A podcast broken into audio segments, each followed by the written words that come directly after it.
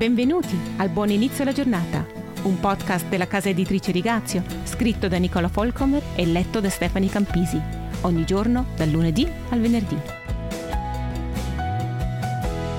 Il messaggio imbarazzante. Il Vangelo non sarà mai accettabile, dobbiamo conviverci. Indica ostinatamente un al di là che al nostro mondo non interessa. Un mondo che è così ossessionato da questo mondo che non si chiede cosa avviene dopo la morte.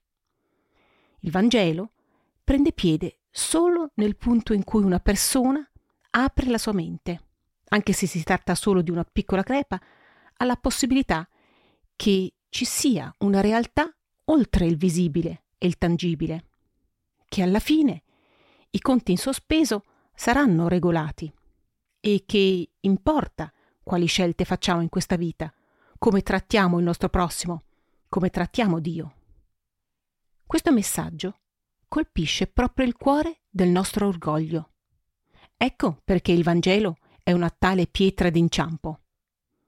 Nel suo libro Pellegrinaggio verso un'eternità santa, il pastore e autore inglese John Bunyan presenta il pellegrino all'inizio in una veste sporca e lacera, con un libro in mano e un grande peso sulla schiena. Il lettore apprende che apre il libro e mentre leggeva piangeva e tremava e non potendo più trattenersi scoppiò in un grido di angoscia. Che cosa farò? Nel libro legge che il fuoco dal cielo consumerà questa nostra città e che una morte certa attende coloro che non trovano in tempo la via della nostra salvezza. Egli parte, tra le risate derisorie dei suoi compatrioti, alla ricerca della città celeste che non è data in pasto alla distruzione. Ai piedi della croce il suo pesante fardello è sollevato. L'evangelizzazione è la grazia data da Dio per catturare e mantenere questi momenti di incertezza in noi stessi e negli altri. La Pasqua è un buon momento per fare proprio questo. Cos'è questa croce? Dove sta andando questa terra? C'è qualcuno che si prende cura di me? Chi c'è per me quando il gioco si fa duro?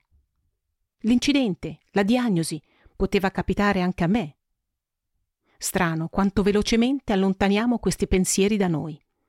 Il telefono suona ed è finita. A meno che non siamo abbastanza prudenti come il pellegrino nel libro di Bunyan da cercare persistentemente delle risposte.